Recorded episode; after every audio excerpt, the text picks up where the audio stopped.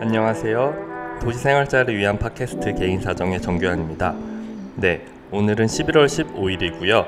음, 2주 만에 네, 찾아오게 되었습니다. 원래 예정대로 이제 방송을 녹음을 하려고 했었는데 저희가 11월 3일에 이제 파티가 있었고 그 이제 바로 돌아온 주에 좀 정신없는 일들이 있어서 녹음이 조금 늦어져서 네, 양해를 부탁드리고 기다려 주셔서 감사합니다.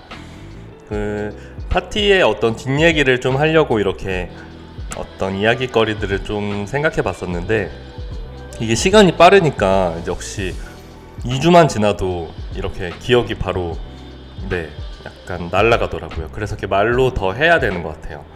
어 그래서 어, 와주신 분들도 많이 계셔가지고 뭐 제 지인이나 이제 초대했던 분들이 굉장히 많이 와주셔서 파티 자체가 너무 사람이 많고 흥했던 네 자리였고요. 뭐 좋았던 점이 여러 가지가 있었지만 일단 와주신 분들 너무 감사드리고요. 함께 해주신 분들도 너무 좋았다고 다들 하셔서 약간 저희 개소식처럼 음, 저는 생각했던 것 같아요. 그래서 이렇게 지인분들과 이야기도 많이 나누고 평소에 보기 어려웠던 분들도 많이 만나서 너무 반가웠습니다. 이렇게 처음 같이 동료들과 협업을 해본 특히 이제 오프라인 기획이어서 음, 대부분은 그래도 큰 문제 없이 끝났지만 이게 좀 궁금해 하시는 부분들이 뭐 어떻게 하게 됐냐고 이렇게 물어보신 분들이 계셔서 음 어떤 비즈니스 차원에서 이렇게 영화제랑 저희의 니즈가 잘 맞았던 것 같아요. 그래서 이렇게 파티를 저희가 기획을 해보겠다라고 또 이렇게 넌지시 얘기했더니 또 흔쾌히 믿고 맡겨주셔서 그 공간 같은 경우도 이제 영화제 쪽에서 먼저 이제 잡아주셔가지고 저희도 같이 이렇게 미팅을 하면서 네, 진행을 했었고요. 아무래도 이태원 그런 중심에 있다 보니까 어떤 시설이나 또 새 건물이어서 오히려 뭐 지하에 있는 그런 힙한 분위기의 클럽은 아닐지라도 오히려 상업적이면서 화장실도 깨끗하고 이렇게 바닥도 새 바닥이고 네, 엘리베이터도 있고 이런 것들이 오히려 또 좋았던 점도 있었던 것 같아요. 음. 어 그리고 저 와주셨던 분들 중에 이제 저는 그 댄서분 중에 제이미님이라고 계신데 음 되게 좀 팬이었거든요. 너무 방송에서 특히 댄스 가수 유랑단 보면서 그 효린님하고 여러 아티스트 분들과 막 춤 하시는 모습이 너무 멋있었고 너무 귀여우시고 섹시하시고 음 네 너무 그런 분이셔서 딱 오셨더라고요. 이렇게 댄서분들 이렇게 같이 오신 것 같은데 너무 팬이어서 이렇게 말씀을 좀 나눴어요.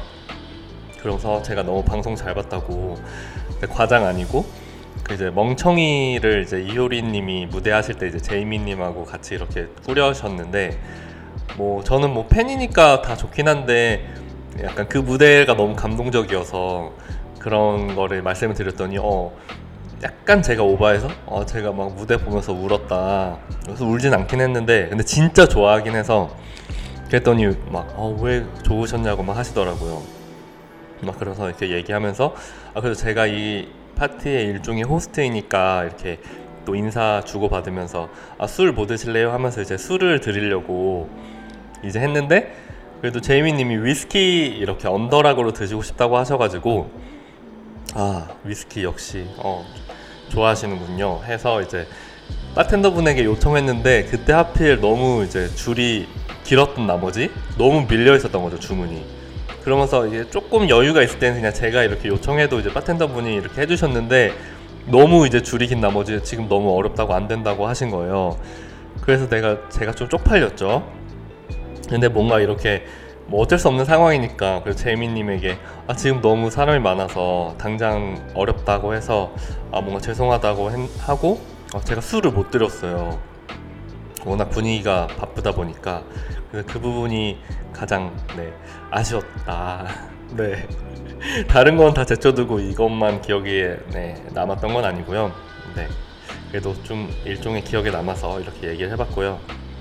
음 파티가 잘 끝나고 나니까 또 이제 시간이 금방금방 지나고 있어요. 또 지난 주말에는 이제 Pride Fair가 열려서 Pride Expo라고 하죠. 네. 그래서 아트나인에 갔다 왔는데 제가 이제 거기서 사주를 봤거든요.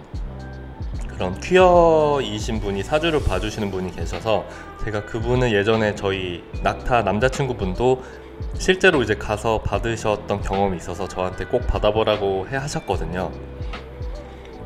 그래서 아 이 기회다 해서 번호를 적고 그 기다리고 사주를 봤는데 뭐 이렇게 한 시간 동안 뭐 천천히 얘기한 건 아니지만 그분이 바쁘셔서 1.5배속으로 이제 얘기를 해주셨지만 이제 거의 핵심적인 걸 봤을 때 어떤 키워드들이 있잖아요. 뭐 다 설명할 수는 없지만 어떤 저의 핵심적인 키워드를 이제 그분의 언어에 따르면 이거는 공주라고 하시더라고. 요 공주다.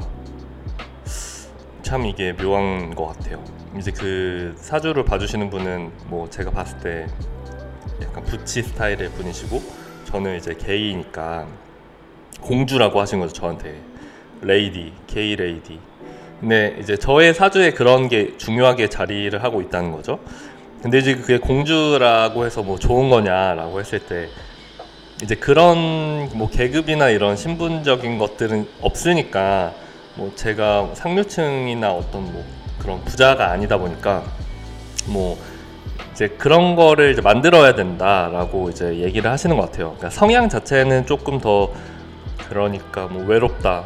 하지만 누가 날 터치하는 거 싫다 이런 밈이 있잖아요. 아 외로워하면서 누가 오면 막 저리 가 이러고 뭐 일을 할 때도 뭐 이렇게 손 쓰는 일을 하지 않고 뭐 이런 식의 어떤 비유인 건데 공주라고 했을 때 그러면서 어떤 사회적 기반이 이제 중요하다라고 하셔서 이제 그런 뭐 권력이나 어떤 힘이 있는 사람들과 뭐 같이 할 수밖에도 없지만 뭔가 그렇게 환경을 만들어야 된다.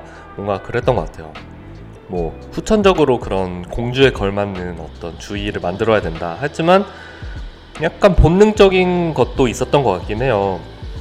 뭐 사람을 만날 때 뭐 꼭 누군가 어떤 급을 나누고 만나는 건 아니지만 뭔가 제가 평범하다면 당연히 평범하지만 어떤 뭔가 결정을 한다거나 뭔가 이런 쪽에 더 결정권이 있는 사람들하고 이야기를 한다거나 뭔가 이런 식으로 좀 메커니즘을 생각했을 때는 음, 좀 기획이나 뭔가 이쪽에 차라리 더 가깝다 이런 식으로 이해를 했던 것 같아요.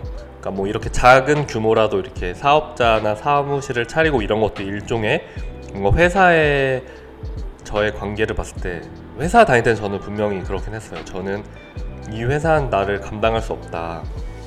예를 들어서 뭐 그런 마인드나 뭐 이제 면접을 볼 때도 아 진짜 난 좀 다르다. 약간 이게 어떤 자의식 과잉이 아니라 어떤 마인드 셋인 거죠. 음, 나는 퀸이다. 음, 이렇게 말하면 부끄럽지만 뭐 약간 그런 식의 어떤 게 깔려 있는 거는 음, 맞았던 것 같아요. 그래서 누군가의 지시나 어떤 통제를 받는 것을 별로 안 좋아하고 뭐 그런 것들을 이제 설명을 해주셨죠. 그래서 이게 그냥 뭐 공주다 해서 끝나는 게 아니라 뭐 그런 조건을 이제 앞으로 잘 만들어 가는데 중요한 것은 어떤 스트레스 관리에 있어서 이 그 공주라고 표현했지만 이게 어떤 키워드로 따지면 약간 원석 같은 거래요. 뭐 물이 있고 불이 있고 여러 가지 요소들이 있는데 저는 약간 그런 원석 어떤 그런 건데 이게 스트레스를 받으면 이게 외부에서 뭐 그을음이 생긴다거나 이렇게 안 좋은 영향이 끼칠 수 있지만 오히려 이게 단련이 되면 이런 보석을 더 가공하고 세공할 수 있는 어떤 깨우침을 얻을 수 있는 요소라는 거죠.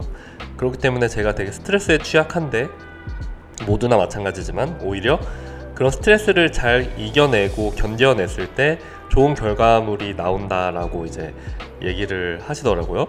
근데 이거는 어떤 사주나 이런 거 떠나서 누구에게나 음, 통할 수 있는 말이라고 생각이 들어서 되게 좋게 받아들였어요. 음, 저도 하는 일에 있어서 오래 걸리는 일들도 있고 뭔가 일반적으로 저는 확실히 뭔가 수작업으로 딱 뭔가 만들거나 뭔가 서비스를 제공하거나 이런 정말 이 현재에 있는 일을 하는 사람은 아니고 어떤 과거의 무엇 이야기들, 이미지들 혹은 미래를 조금 어떤 데이터를 통해서 예측하고 사람들에게 좋아할 만한 것들을 만들어내고 이런 컨텐츠에 관한 일을 하시는 분들은 또 공감하겠지만 이런 것에서 이제 스트레스를 더 많이 받을 수밖에 없는 상황에서 이제 오히려 더 높은 강도의 스트레스를 받을수록 그것을 물론 음, 이겨내지 못할 수도 있지만 그거 이겨냈을 때 좋은 결과물이 나올 수 있다.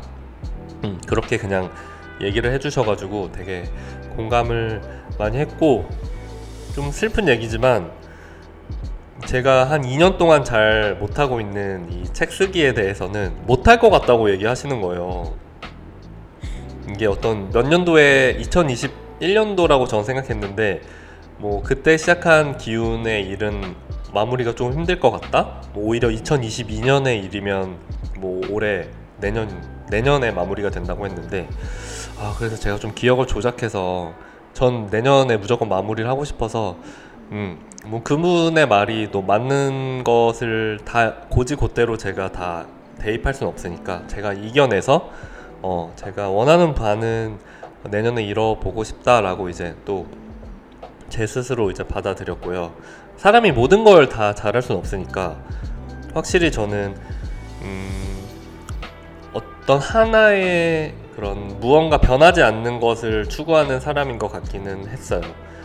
뭔가 사람마다 막 계속 끊임없이 뭔가를 만들어내고 어떤 뭐 흘러가고 뭐 이런 게 잘 맞는 사람도 있지만 저는 좀 그냥 제 안에 어떤 변하지 않는 이것을 잘 간직하고 정말 작더라도 정말 손톱만한 다이아몬드라도 이것을 잘 간직하고 음, 누군가 알아봐 줄 수 있는 음, 뭔가 이런 걸 더 추구하는 사람이다라고 제가 늘 생각했던 부분이지만 뭐 그분의 설명을 듣고 조금 더 납득을 했던 것 같아요. 음. 2025년에 대박이 난다. 대박이라는 말은 아니었지만 뭔가 어떤 평소대로 하더라도 어떤 인정을 받고 그런 뭐 시기가 있다라고 해서 어, 좋은 것 같아요. 음, 앞으로 잘 하다 보면 뭐 그분 말도 뭐 꾸준히 하는 거잘 하면 언젠가 인정을 받는다 뭐 이런 거겠죠. 네. 근데 이거는 뭐 보편적인 이야기라는 생각이 드네요. 네. 그래서 각자의 성향에 맞게 음, 그런 걸 받아들이고 또 재미로 네, 재미로 이거 뭐 진지하게 뭐 그런 거 아니고요. 그렇게 받아들이면서 공주다라는 게 너무 웃겨가지고 네 왕자 아니고 공주 네 그래서 재밌었어요. 네. 그렇게 또 한 주가 지났고요. 네. 그래도 이번 주 초에는 이제 동료의 단편 영화 촬영을 도와서 또 단역으로 출연해서 이틀 동안 또 몰입된 그런 환경이 있어서 이제 오늘 수요일에 조금 이제 한결 마음이 가벼워진 상태에서 출근을 해서 네, 팟캐스트 녹음을 했고요. 네, 하고 싶은 이야기가 더 많았는데 또 네, 이제 앞으로 천천히 찾아오겠습니다. 네, 그럼 여러분들도 이제 이 가을 잘 보내시길 바라면서요. 날씨가 많이 추워졌는데 감기 조심하시고 음, 혹시 사주 궁금하다 라고 하면 저한테 DM 보내주세요. 제가 알려드릴게요. 네, 그럼 이번 주도 잘 보내시고요. 저희 또 다음 주에 만나요. 안녕.